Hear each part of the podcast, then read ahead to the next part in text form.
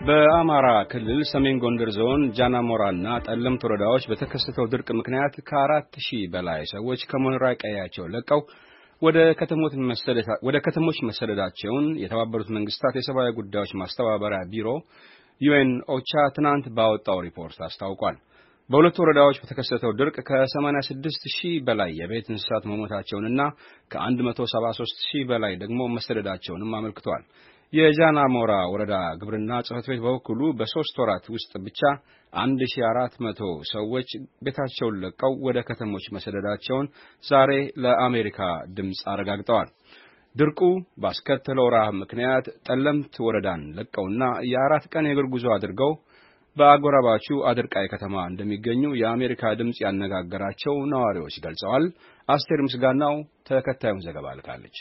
የተባበሩት መንግስታት የሰብአዊ ጉዳዮች ማስተባበሪያ ቢሮ ዩኤን ትላንት ባወጣው ሪፖርት በአማራ ክልል ድርቅ በተከሰተባቸው የሰሜን ጎንደር ዞኖች ጃናሞራ እና ጠለምት ወረዳዎች ውስጥ ከአራት ሺህ በላይ ሰዎች ተፈናቅለዋል። ከአንድ መቶ ሰባ ሺህ በላይ የቤት እንስሳት ደግሞ ተሰደዋል። በሰሜን ጎንደር ዞን ጠለምት ወረዳ አገጣ ጊዮርጊስ በተባለ ቀበሌ ይኖሩ እንደነበር የሚናገሩት የአካባቢው ነዋሪ ወይዘሮ በላይነሽ ገብረየስ ልጆቻቸውን ይዘው የአራት ቀን የእግር ጉዞ በመጓዝ አዳርቀይ ከተማ መግባታቸውን ተናግረዋል። በአዳርቃይ ከተማ ጥሏታ በተባለ ቦታ ውሎ አዳራቸውን ዛፍ ስር ካደረጉ ሁለት ወር እንደሆናቸውም ይገልጻሉ።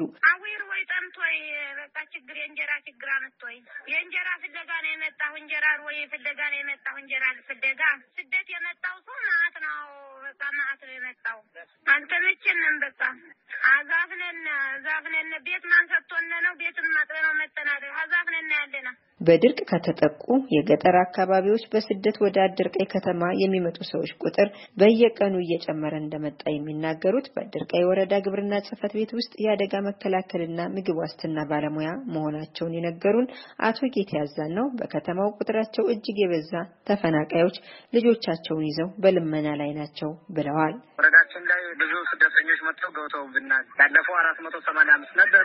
አሁን ግን ከስድስት መቶ በላይ የሆኑ በረሃ ላይ በቃ በከተማው በየበረንዳ ቤቱ በየእንጀ ምግብ በሚሸጥበት በቃ አሁን አስቸጋሪ ሁኔታ ነው።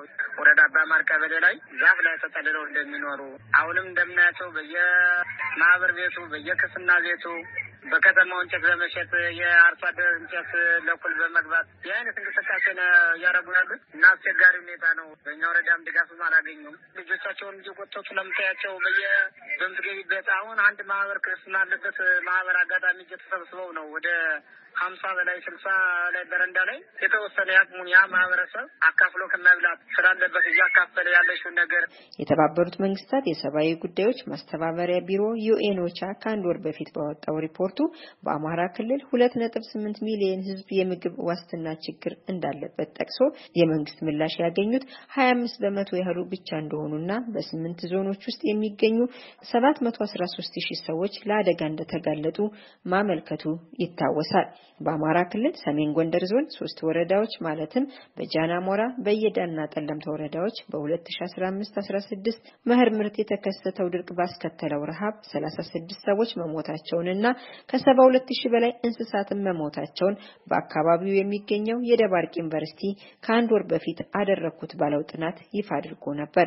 የጃናሞራ ወረዳ ግብርና ጽሕፈት ቤት ኃላፊ አቶ ሶሃሊ ሀሰን ዛሬ ለአሜሪካ ድምጽ በሰጡት ቃል በወረዳው ውስጥ ካሉ 37 ቀበሌዎች ውስጥ በ13 ቀበሌዎች በ2015-16 መኸር ምርት የተከሰተውን ድርቅ ተከትሎ በአካባቢው ያሉ በሺዎች የሚቆጠሩ ሰዎች እንስሳቶቻቸውን በመያዝ ወደ ከተሞች መሰደዳቸውን ገልጸዋል። ድርቁ ምክንያት ከአካባቢያቸው የለቀቁ አባወራ እና የቤተሰብ ኃላፊ የምንላቸው አራት መቶ ሰማንያ ሁለት ቤተሰብ አንድ ሺ ስድስት በጥቅሉ አንድ ሺ አራት መቶ ሰማንያ ስምንት ሰዎች አካባቢያቸውን ለቀው ወደ ከተማ የመጠጋት በተለይ ንዑስ ከተማዎች አካባቢ የመጠጋት ሁኔታዎች አሉ።